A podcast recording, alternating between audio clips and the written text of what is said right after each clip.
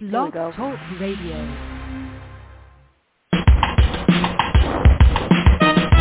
Let's get lost in a better place.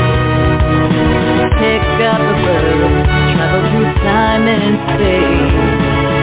So much to learn, so much to see. A chance to escape reality. Open your mind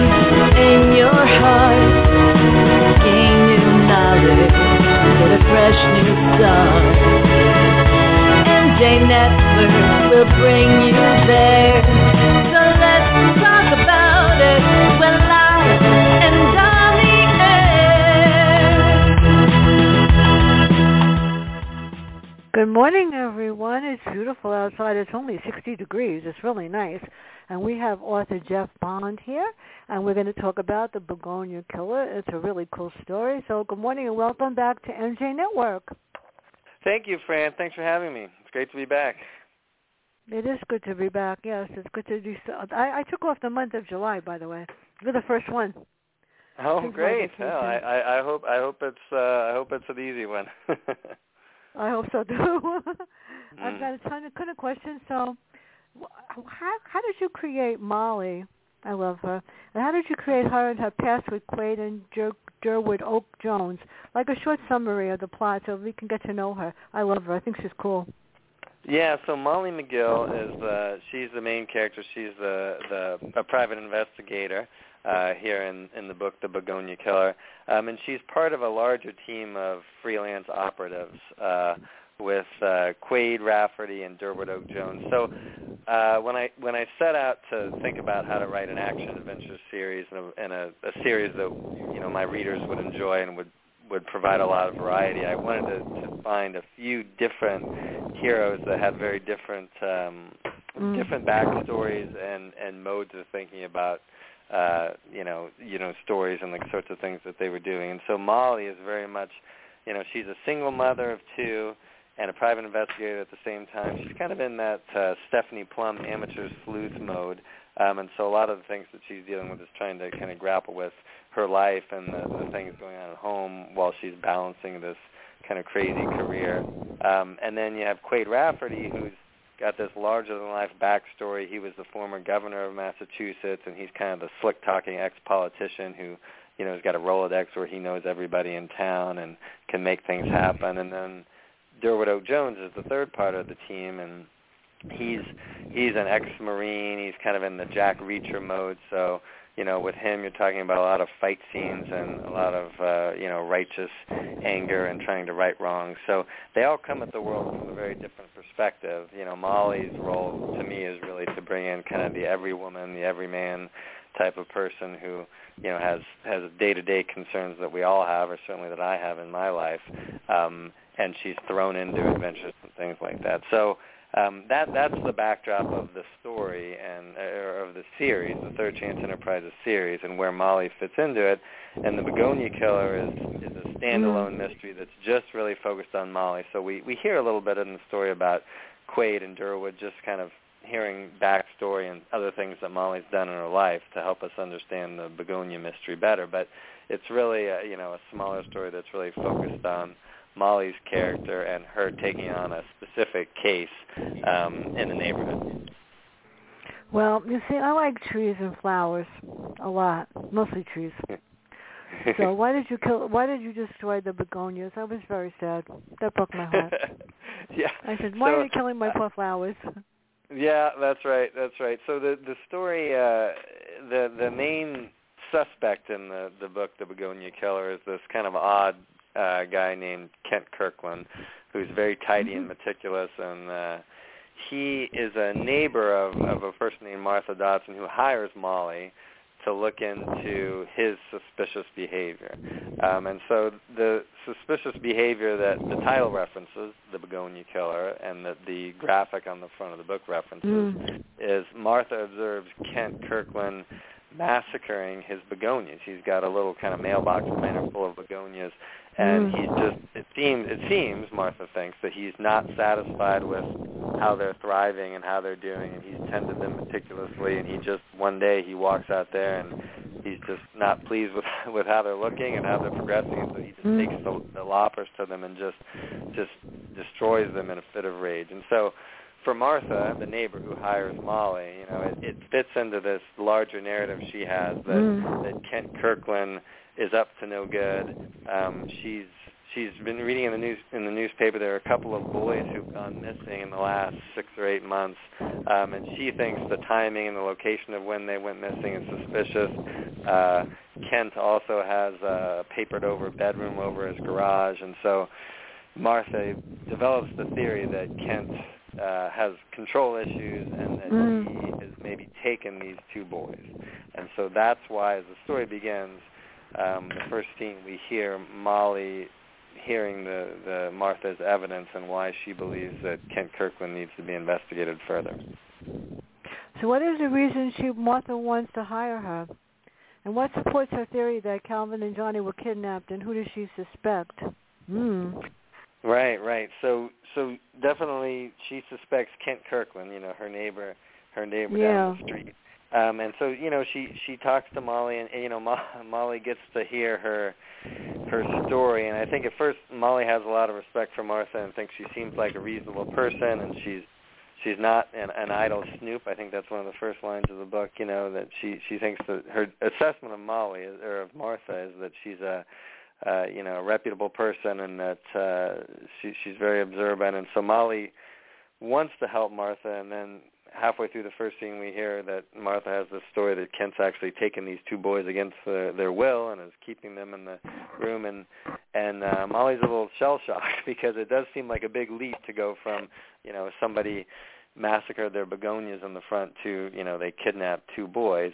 Um but mm. Molly sticks it out and keeps hearing you know what are the other things that Martha has seen? And uh I think Martha read in the newspaper that one of the boys before he disappeared said he wanted a scooter for Christmas and it turns out mm. that Kent Kirkland did have a big box delivered to his house from a company that made scooters. Well, now it turns out that the company also makes dehumidifiers and vacuums and things like that. So, you know, again, the evidence is not clear cut, um, and and Martha wants Molly to look into it and see if she can investigate whether or not more might be going on than just this collection of, of odd circumstances surrounding Kent.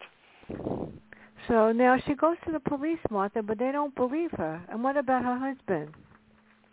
Yeah, the police kind of blow off Martha's uh theory. I mean, yeah. they think that she's got too much time in her hands. She's just got an overactive imagination. Um I think somebody at the front desk actually suggested she try uh, reading some J.D. Robb novels to kind of take her mind off of things. So, you know, the police give her a brush off, which definitely rubs Molly the wrong way.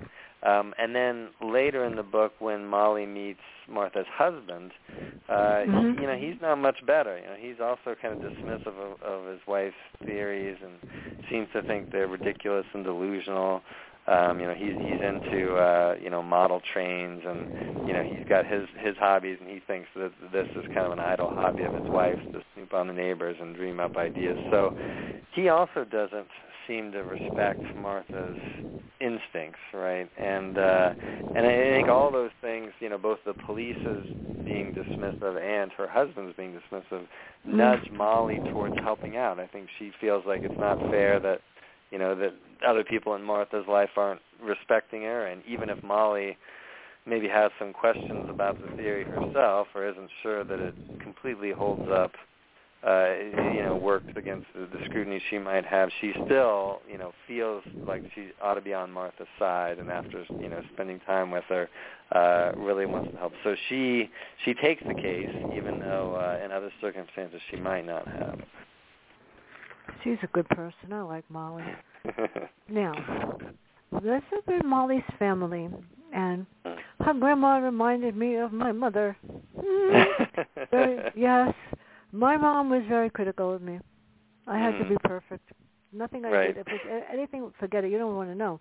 So why was she so critical about it? Tell us about Zach and why he can be a difficult teen, like all teens, we know.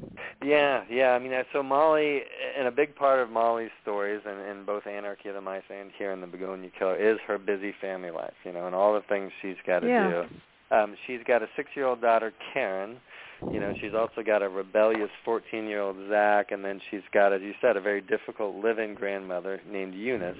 Um, and each of the these family members are kind of in a particular stage of their life that makes them especially challenging for Molly, who's you know the head of the household to deal with. You know, you've got Karen, the six-year-old who's becoming independent.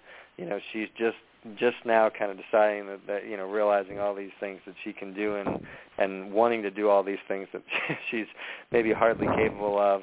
And then you you know you've got Zach who's 14 and he's got, always got a skateboard under his arm and he's kind of got your typical teenage eye rolling and sarcasm down pat, you know, but at the same time he's also mm. a little vulnerable, you know, he's got things that he's insecure about, whether it's his hair or, or friends or things like that. So Molly, as a parent, has got to balance, you know, trying to keep him in check and having some measure of discipline at the same time as she is supportive of him. And she also, you know, struggles with the fact that he doesn't have a dad around and she's sympathetic to that, and so she's walk, walking a tightrope with Zach on just just kind of how hard of a, a, a she wants to pull on the reins with Zach, and then on top of all that, we've got Granny, who, you know, has Granny, yeah, oh, Granny. Yeah, I mean Granny, who you know, she she's. I think a lot of people like Granny the best of of the uh, of the secondary characters in a lot of these third chance books. I mean, she's reached a, a point in life where she's just a thought pops into her head and she's just going to say it right there's no filter she's going to whether it's you know one of molly's uh you know boyfriends or, or possible boyfriends comes to the door or something whether that's quaid or art judd later in this book i mean she's just going to say it exactly the way she she sees it you know without worrying about you know molly's feelings or anybody else so uh she's kind of a loose cannon and any time she walks onto the page you know you never know what quite what she's going to say a lot of times, as you say, it's it's critical of Molly, and she's got her own ideas about where the Tupperware lids should be stored, and and uh, you know how Molly should should parent the kids, and who Molly should date, and all that. And so she's full of opinions, and Molly just kind of has to uh, parry them as best she can, and uh, and try try to have uh, Granny not cause too much collateral damage when she when she opens her mouth. I know. What can I say? A lot of people like that. Sometimes you just got to say what you're thinking, whatever. Right, so, right. Martha tells her about Kirkland, but what research does she do to learn more about him? And what does she learn about the parents of the two missing boys? And she yeah, takes so, that on too. Whoa. Right. So I think as as as Molly takes on the case, um, I think you know her first step is to to research the cases online, you know, and and look and and find out what she can about the two different cases. Um, she also she goes to visit the police and and she does have one of the, the detective Art Judd who she meets. She he kind of fills her in on what the working police theories are on on the two missing boys. We got Johnny Ramos and Calvin Webb and uh, so Johnny's parents, uh, his father was was, is Venezuelan, um, and they they divorce, and the and the dad kind of takes off back to Venezuela, and the police believe that they took their son, you know, that, that, that he took the son mm. back to Venezuela, and, and so they've tried to do the police have tried to yeah. do some things. Johnny's mother has tried to do some things to to force the the father to to introduce the son and, and to say more about what's going on there, but uh, the Venezuelan government is kind of stonewalling them. So one of the things that Molly does is she convinces the detective to let her just borrow uh, a, a single letter that has maybe a phone number for the Venezuelan consulate and the case file number from from Johnny's disappearance, and um, she gets that one concession out of the detective, who's generally, you know, dismissive about this effort but she does convince him to to give her that letter. So she she makes some calls and uh and and doesn't really get very far, but uh but she she so she tries these sort of typical uh private investigator uh measures to see what see what can be found, but unfortunately kind of runs into a wall and can't find a whole lot more out than uh, than what the police already know and what's in the newspaper. That's really sad. So how many people does she interview and contact to learn more about each boy? Why do you think that Johnny's not in Venezuela? And she doesn't yeah, learn very so much I, about the government from the mother either. Yeah, yeah. So she she can't. I mean, I, you know, it, that scene there where Mo- Molly visits Johnny's mother and tries to just yeah. learn more about the case, and and Molly and uh, Johnny's mother is a little um, is reluctant, I think, to to tell her too much at the beginning because I think she feels like she's she's gotten her hopes up before. Um, she's she's busy herself. She's got twin girls who are who are just toddlers, um, and so and, you know she's also she's working at Dollar General and she's got a lot of shifts. A little bit like Molly in that way that she has a lot going on. And as heartbroken as she is about her son being missing, you know she she's tried to to get answers out of you know the Venezuelan government and make Johnny's dad you know either produce Johnny or say that he's okay in Venezuela and and hasn't had luck with it and I think my sense is that she's just gotten her hopes up many times and had them dashed and again and again kind of runs into a wall. And so, you know, at the point where Molly contacts her, I think she's a little she, she's a little resigned to her fate, and she's just doing the best she can for her two little girls, who you know she still has, and she still has some control mm. over it, and so she's clinging. And so Molly, in order to to get Johnny's mother to really cooperate and tell her more, you know, and give her some clues that she might, you know, take somewhere in this case, she's really got to earn the mother's trust, and she actually follows uh, Johnny's mother back to her apartment, and she helps out a little bit with the the toddler girls who are in there, and she kind of has to use some of her own, you know, domestic uh, expertise to earn Johnny's mother's trust and to have her feel like, okay, well, this person, Molly McGill, is somebody who might actually be able to help me, who seems like she's got a good heart and and would have Johnny's interests in mind. She's not just you know some journalist who's called me up and wants mm. some kind of a sensational story for for a headline or something like that. So Molly does a little work on that front. Uh, and then that work results in a couple of clues that I won't that I won't uh, no, spoil you can't tell here. Anybody. But she, she, you know, but she has to she has to do a little work and she has to empathize and get to know Johnny's mother in order to to move forward with the case. Why is it that what did so why didn't social services come into play with these boys? I mean, as an educator, they don't always do everything. They don't always do it right. They don't always get it right at all. Social services. Sometimes they just automatically say, "Well, you know, the kid is whatever," and sometimes, as I've as I've known from before, something bad happens, or they place a child in the wrong place and something even worse happens. So what is what didn't social services do anything to help them? Yeah, I mean that's a good question. I think in both cases, Calvin's and Johnny's case, you know, there there there are hints that there were interactions with social services, um, and mm. but they they just they just didn't really get to the point of feeling that it was it was something where they were going to make a move of taking one of the boys out of the homes. Um, you know, there was neglect in the case of Calvin. We mm-hmm. hear that Calvin kind of had an unhealthy food environment where the only foods available were, you know, kind of sugary and processed, and and he he had quite a a, a weight problem, and uh, and and some of that also affected him in school and and being able to relate to his peers and things like that. And so, and, and in general with Calvin, there was just a lot of neglect. And we learn early in the book that the parents didn't really report him missing until you know the second the second night that he was gone. I think it was. Um, That's so, you know, I, I think it's it's in that broad category of neglect that is you know not so egregious and not really involving you know the kind of physical harm where social services would mm-hmm. step in immediately and and stop it um it's that kind of more you know in some ways eh, just as tragic uh kind of neglect um so yeah, I think it's one of those kind of near miss situations or just, you know, social services being stretched thin or not really feeling like the circumstances were enough to warrant uh to warrant a more assertive move that might have, you know, saved them from whatever has happened to cause them to go missing here. I dealt with them for a very long time and let me tell you I, I don't know what got into me sometimes because I was like a barracuda to make sure those kids got help or taken right. over. But they were there. Yeah, it's really hard because they don't really care. They're just like so stressed. Oh, he'll be okay, whatever. When the kid winds up dead, and that's happened, then mm-hmm. what are you going to say? So what about yeah. the Ferguson house? Why are they allowed to have so many people living there? Why hasn't anybody found out what's really going on? I mean, talk about neglect. My God. Right, right. So the Ferguson house we hear early in the story, it's a, it's a large kind yeah. of an old mansion that is it's up the block from Kent Kirkland's house and Martha Dodson's house, the neighborhood that Molly is working in here.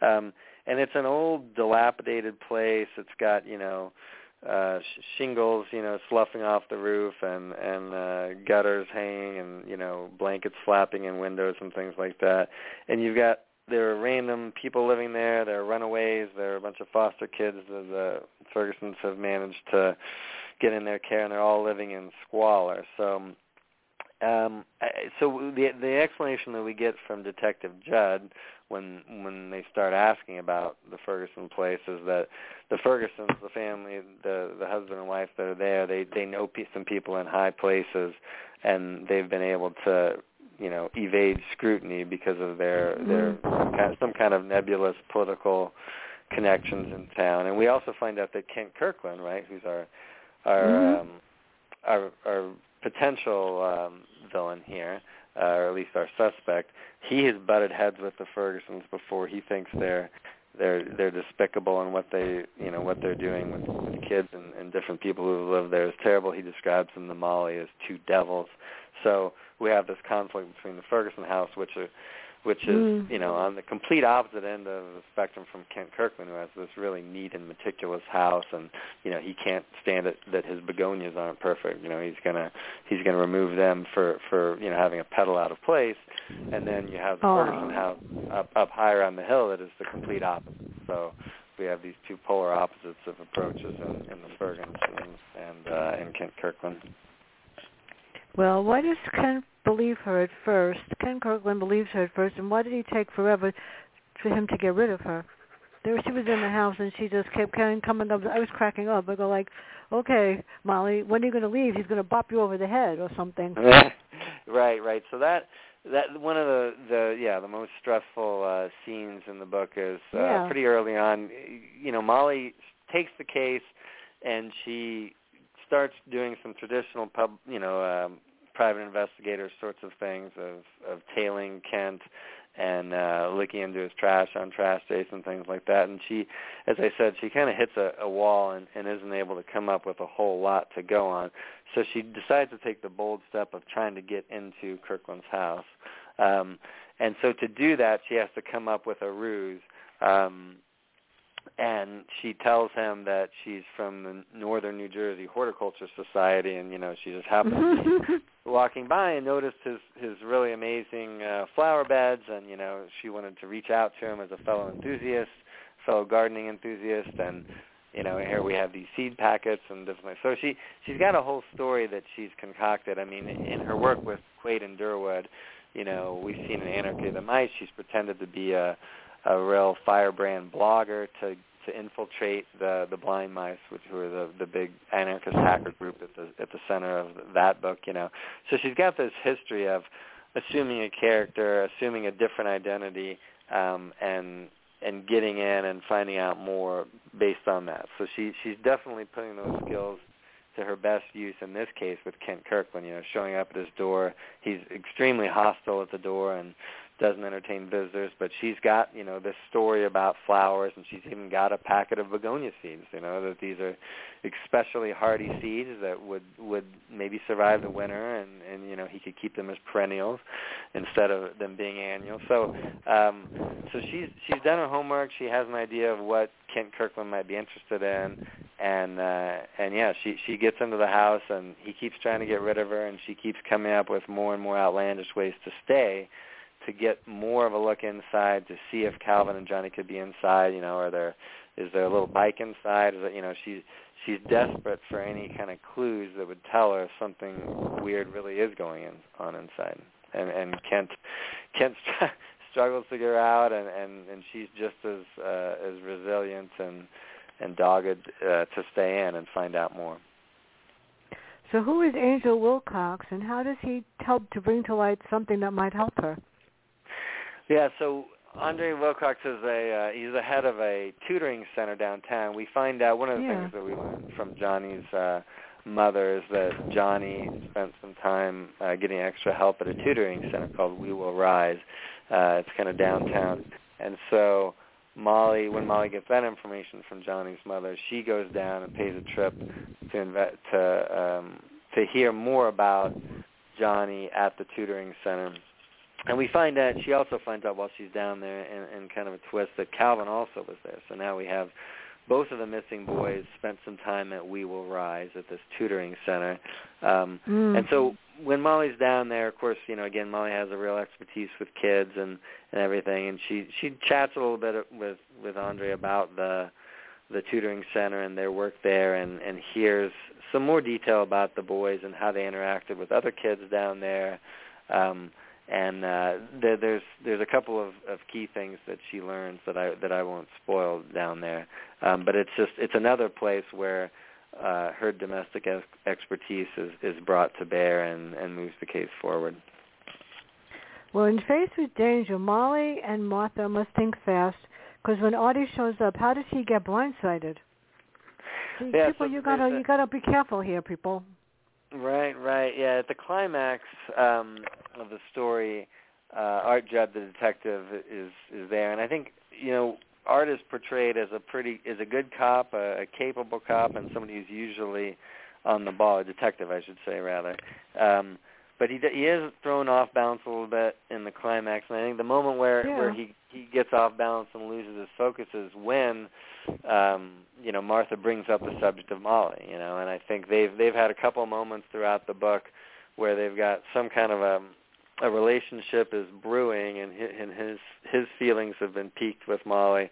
And I think he loses that professional focus when Martha brings up the subject of Molly and he starts to think a little bit about how he's acted towards Molly and and uh you know whether or not he's given her her and her opinions the the proper due. And so um I think he has a moment of reflection there which is in general pretty good for a character but I think when you're at the climax of a story and there's there's you know a tense situation around the corner, it can be it can be trouble. So um, it, it is kind of a moment where the romantic uh, situation between mm. Molly and Art kind of co- kind of collides with um, the mystery and the thriller part of this story.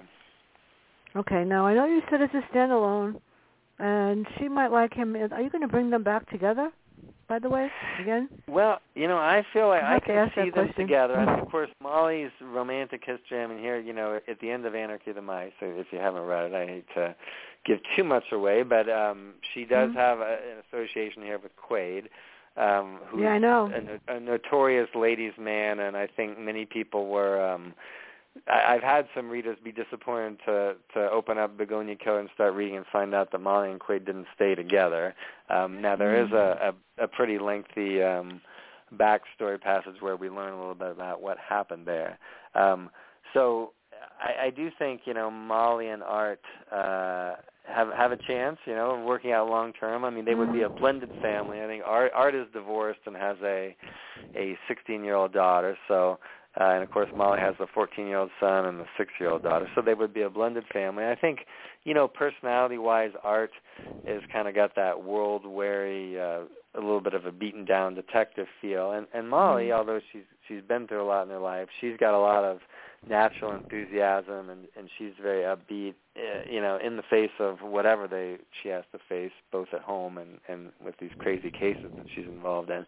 So i could see them being a good fit there. I think they there are a lot of ways in which they balance each other out well. And so i think uh I, I do have a spot for my lined up uh, in the in the series. Maybe the next book will be Quaid's, but the book after that in this series um, will probably be a big adventure with all three of our main heroes, Quaid, Durwood, and Molly. And uh, I could definitely see Art uh, being a part of that story and, and being uh, being attached to Molly. Perhaps we'll see. I'll have to we'll have to start drafting and and see see where the story goes. Yeah. I like Durwood the best, though. Sorry, he's my favorite. You know, yeah, a lot of people do. I mean, and, and so actually, you know, when I was writing the standalones, I did. It was a conscious choice to have Durwood, Dear Durwood, be the first standalone because I know people I like had, that one. Yeah, people had responded so well to to Durwood that I thought, you know, a, a whole book focused around him and his character and where he comes from, um, I thought would be satisfying for a lot of readers. Yeah. So, why does Molly? Why does he realize that Molly is right about the boys, and he changes his mind because she's got a point there?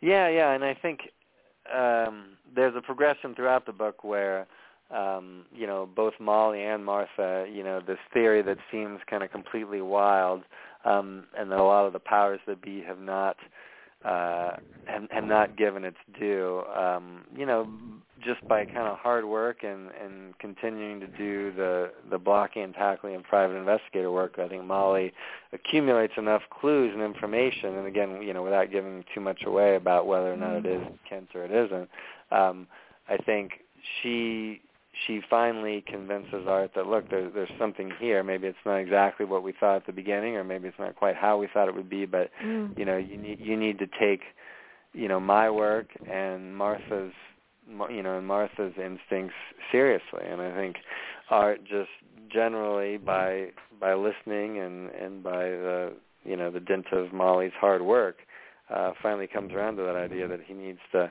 open up his mind a little bit and not kind of be the the cranky old detective that he's been for years and years, and that maybe hasn't gotten him uh, where he'd like to be in his you know personal life. Uh, it's time to open up his mind a little bit and and listen and uh, and be open to an interpretation that's not the one that he started the the book with. Now I have, before I forget, Thursday at 10, this is exciting, double interview, two books, Iris Johansen, The Bullet, and the one that's not out yet, High Stakes. Should be interesting. On the 10th, the author of Until I Find You. On the 12th, the author of The, Mad List Lies. On the 16th, Everybody We Love, Cindy McDonald. On the 19th, I'm doing a special with Dennis Palumbo. We're going to talk about panic attacks. Because with this pandemic going on, a lot of people are getting panic attacks, which is really sad. And on that's the 19th. On the 23rd, somebody who everybody knows and loves, Alan Jacobson at 12 o'clock, The Lost Girl. Now on the 25th, okay, I'll spill it now somebody asked me, I'm not sure if it was you or somebody else asked me, how come I always get what the book is about, and then I get something that nobody else sees. On August 25th, you're going to find out why. On August 25th, I'm going to interview my professor from Lehman College for my second master's, who made my life very difficult in that first class. And that's all I'll say. Dr. George Cavuto and I are going to talk about the megalization megalization of education and how children should be assessed in reading and why he taught me everything I know. And on the 30th, the author threw through the door. That is August, everybody. That should be interesting, too. I, I tagged him on LinkedIn, and he recognized me. He says, you're the one that was the smartest one in my class, and I tortured you for 15 weeks. I said, yes, you did. He did. so how did you create the final scenes without giving it away? Uh, yeah, so I think I knew what you're getting at there. Yeah, there is there is a kind of a final scene that that provides a twist. Yeah, um, yeah. I mean, I, I guess I would just say as I mean, I, this is my sixth book now that I've I've learned a few feints, and uh, Mm. uh, here uh, I had to strategically add in a a uh, a second marriage and things like that to to make the names sufficiently surprising. Um, and uh, yeah, I, I think there there's kind of a, a little bit of an art to to bringing together all the threads of the story at the very end, and to have the the denouement, you know, the, the very last parts of the book still offer a few surprises at the same time as they're kind of wrapping everything up, and so um, sometimes that requires you to go back through the book and sprinkle a few few different Mm. clues or a few different notes, and so.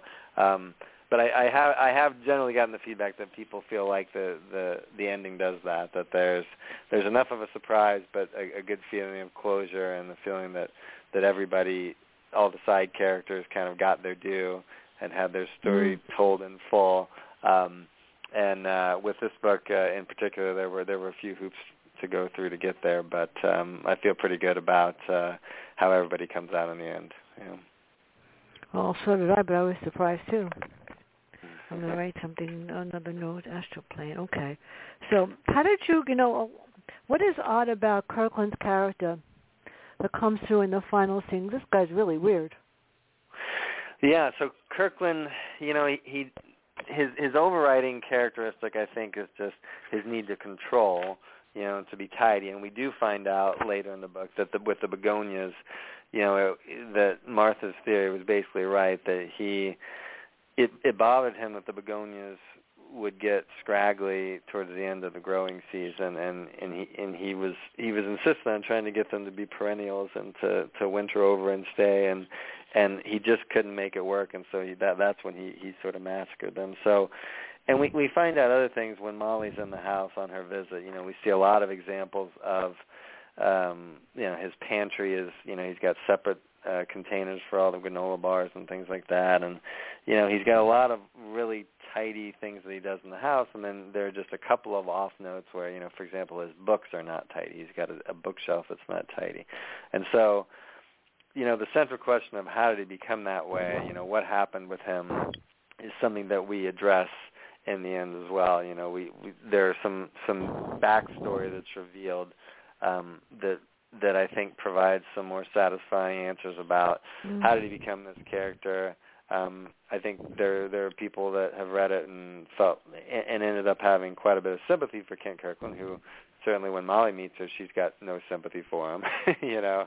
Um, so uh, I definitely saw the the story as something where I wanted it to tell not just Molly's story and explain, you know, her kids and and how her life has has, has gotten to be what it is, but also uh, the story of of the main suspect, Kent Kirkland. So um, I think there's a lot of there's a lot of nuance to him, and, and hopefully readers will find him engaging as a as a possible villain. Well, I don't know if they're going to bring him back. I'm holding this over there. Um, yeah, I'm, I'm like all over the place here. Okay, now this is a question that I've asked other authors, and it's hard. You create characters in a series, and you keep the plot interesting for the reader. How do you do that without people saying, "Oh God, it's another Quaid, it's another Durwood, it's another Molly. Oh my God, no, don't do this to me." Because right, I, right. I've been reading too many books, and I've read a few recently, and I said, "Oh my God, not not another not another so and so book and another character, and I'm going to go to sleep on this one." Right. So how do you create a series where the I said, "Oh, gee, I can't wait for Quaid to come back with somebody." How do you mm-hmm. do that to keep interest in the series? Yeah, I mean, I'm sure the answer is different for every writer. I mean, for me though, it, it is very important to have variety, um, not just for my readers, but I mean for myself. I mean, if I'm writing the same book you know, if I wanted to write a a, a, Der, a Durwood book, you know, every single time out of the gate, you know, and he's got, you know, so he gets a letter and there's an injustice and he's got to go confront the bad guys and, you know, they fight him. He does a big fight, you know, 30% of the way through the book and halfway through the book there's a big twist, you know. I mean, I just I I can't maintain my own interest as a writer in stories mm. like that, you know, and doing it in a very formulaic yeah. way. Um so for me, I mean, I talked a little bit earlier about how I, I really, with this series, set up Molly, you know, having this every woman, you know, domestic flavor as well as the private investigator angle, and then Quaid, who's got these kind of big, crazy cases like Astroplane, which you know maybe we'll talk about here in a bit. But you yep, know, he's got, got, that. He, he's he's dealing with these big supervillains and you know these far-flung adventures you know across continents you know and then Derwood is is very kind of focused and you know he's again he's got a lot of you know ex-military and you know gunpowder you know gunpowder type of stuff and these very atmospheric stories that center around him so in this series I've I've really very intentionally come up with three very different characters that lead themselves naturally into into different kinds of stories. So, you know, for me, I've got these standalone stories that, you know, Durwoods are in these kind of atmospheric Western-style mysteries. Molly's kind of got these capers that make you think a little bit of Stephanie Plum or, or, um, or other books in that kind of almost cozy genre. Um, and then Quaid has these big, huge action-adventure stories that are more like the Da Vinci Code and stuff like that. And then on top of that, you know, Anarchy of the Mice is a book that brings them all three together, right?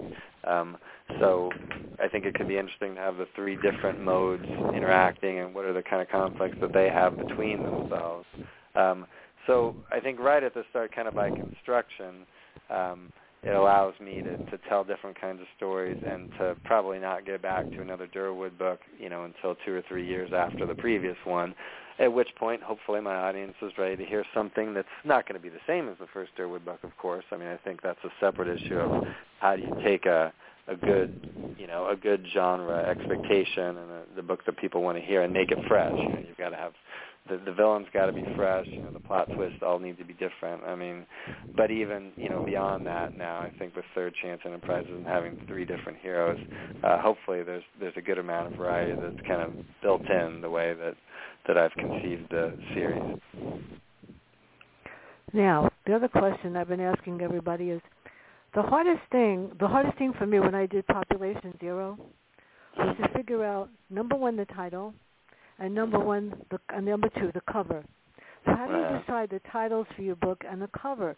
I mean, everybody said the title that I picked is really good. It really, they sort yeah. of picked it for me. The publishing company, they did it right, but they haven't mm-hmm. done anything to publicize the book. So, everybody, today is the first day of my tour with Partners in Crime. Yes. Oh, great. Uh, yeah. Well, there's a I won't say who it is. There's a, a reviewer. He gave me the first review. I was in shock that she even gave me four stars. I was really surprised because it's it's it's rare that I got a nice review from her. I'm really excited. So that starts me off today till the end of the month. Yes, you never know. So how do you decide on the titles and the covers for your book? Yeah, I mean, so for me, you know, the titles sometimes titles are easy and sometimes they're hard. Um, when mm. I start writing on a new book, you know, and I've got a character, of course, this is the, was the third book in the Third Chance Enterprise series, so I already had the main character. I knew it was going to be a Molly story. Um, I'll, I'll kind of have a few plot ideas, and I'll keep a notebook around, and I'll carry it around, and I'll have a, a I'll have a separate page of my notebook that'll just say titles, you know, and I'll, you know, think, you know, I'll just keep jotting, you know, maybe it's a word that would be good, or a phrase, or you know, just an idea for the title. So I'll I'll, I'll usually just let it simmer for a while while I'm working on the plot, and it doesn't usually take that long for it to come together. So. um you know, for this story, for example, I mean, I, I wanted it to have, you know, an old kind of pulp fiction style, which is the style that I, you know we've chosen to do the art, you know, the titles with.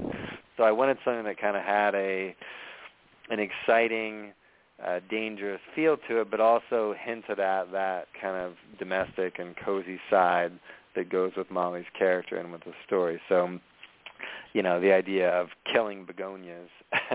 Uh, mm, I feel so bad. You know, the begonias. You, yeah, I mean, if you can draw out one element from the story, I think, and kind of re- repurpose it in a way that you know gives you a title that's kind of arresting that you know somebody hears and thinks, oh, I really got to know more about that. You know, so the begonia killer came to me after a while. I mean, the word begonia was sitting around on my on my notebook page, and of course, killer is a is a sort of an exciting mystery type of word. So I um, so yeah, so we came up with the begonia killer, and I I have a great uh, cover artist. He lives in Arizona. He's a really talented guy. He's also a musician and does all kind, you know, like, like a lot of artists, uh, visual artists. I think he, you know, he has a lot of different interests. Um, and uh, and he's done a lot of he, he's worked in a lot of different mediums and things like that. And so he has done my covers for the Third Chance Enterprises series.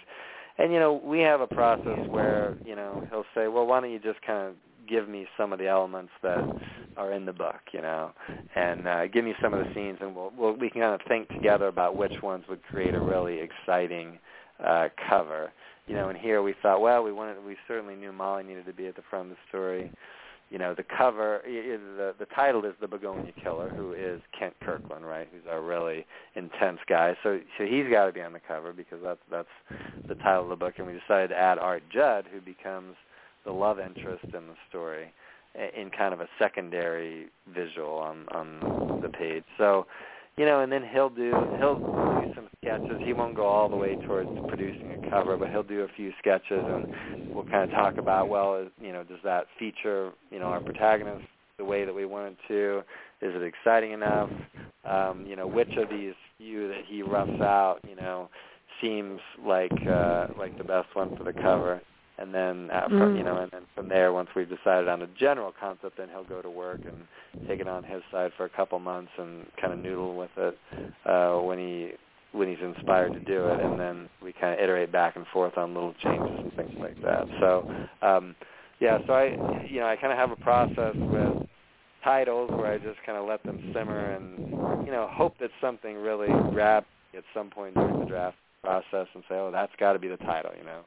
Um, you know, if it doesn't, it doesn't, and you have to do more more work and more thinking about it. But and then once we've got the title, then as I say, I've got this, you know, uh, the guy that the artist I work with, he's great, and and prop the cover certainly has to go to him, who you know he's got he's got a great vision and touch for it. And uh, luckily, I was I was never a very good artist in in middle school mm-hmm. art and high school, so mm-hmm. it's it's good that we live in a world where you know you can hook up with people around the country, around the world who are talented um, uh, to get those things done well. Um, well, Bill, I just noticed. I noticed it before. Astral Plane is next. That's Quaid. That's, that's right. That's right. The, a, the, first the first couple of chapters are included as a sample at the end of the mm-hmm. Killer. Yeah. Mm-hmm. And what is that about? Just a little hint so, for everybody that's right. listening. So Quaid, I mean, as we talked about, Quaid is kind of the the ex-politician with connections all over the world, and journalists and politicians from his former life as a as the governor of Massachusetts. So he has access to all of these uh, crazy cases, and he's the one who gets the Anarchy of the Mice job that starts that adventure. So in Astroplane, it is called a third chance side hustle because it's a job that Quaid has to do by himself. You know, he gets this is you know, Astroplane is the book where he gets his own standalone. Astroplane is is a experimental plane that can take off like a regular airplane, and then it, when it gets up high uh, near the atmosphere, it can engage this kind of nuclear booster and go into space, right, or go into orbit. Which is funny because now we have, in the last couple of months, we have these billionaires going into space like Richard Branson and Jeff Bezos. So yeah, it's kind of funny. It, it, it's a little bit topical, right? But uh, so anyway, Astroplane is is a plane that can do that, uh, and it's a secret technology that is at the beginning of the book is stolen. So then there's a prologue here where we kind of see Astroplane, this amazing technological marvel that gets stolen by the Chinese government, and then Quaid is engaged by a mysterious client to go and steal back the plane, and not only steal back the plane, but it, um, the the uh, source, the Quaid's client says that um, because of all the security that China has around Astroplane, the only way to do it is going to be to steal it in midair. So Quaid's got to somehow cook up a way to steal this airplane, this amazing high astro astroplane craft in midair. Um, and so it, it's um, you know, without giving away too much of the story, again, it's it's just it's a big, far-flung adventure. It's got a very different feel than Durwood's standalone mystery, which was just you know kind of nose to the grindstone, uh, fighting injustice and lawyers and investment bankers, and then Molly, you know, investigating neighborhood act things and finding out you know clues about granola bars and stuff like that and Quaid is going to be you know flying across oceans and dealing with uh, you know arms dealers and things like that, and he's got a very high stakes uh, case. So it's got a very it'll, it'll have a very different feel than the Begonia Killer, much more of a big action story, a little bit like Anarchy of the Mice, but it's going to be focused on Quaid. He's going to try, like the devil, to get Durwood to come help him, and uh, I'm not sure that Durwood's going to. So um, and we may hear a conversation or two with Molly as well. But for the most part, it's going to be uh, Quaid's story, and I, I'm really looking forward to getting into Quaid's backstory. You know, he is kind of a womanizer and and, and, uh-huh. and driftless and things like that. And for that reason, a lot of a lot of readers I think like him less than the other two main characters in the series. Um, and I'm excited to kind of delve into how he got to be the way he is and you know how he how he sees his life and and the way his life is changing and so I think we're going to do a little bit of a deep dive on Quaid's character and hopefully people will come out liking Quaid a little more. I know I had many readers say that while they liked Molly and Anarchy of the Mice after reading Begonia Killer, they liked her even much more. You know, they felt like she was much more relatable and we learned more about how her grandmother came to live with her and how Molly got to be, you know, the kind of person she was in her family, and so I'm hoping to do a little bit of the same for Quaid and to, and to give people a different side of him, so that people have a little more insight into into his life's journey. When is it coming out? So I'm ready for it. Well, I, I'm thinking it'll probably be next summer. It's a little bit TBD. I'm also okay, good. on, I got time I'm, then. Yeah, yeah. I'm working on another story at the same time that's a little more in a literary vein.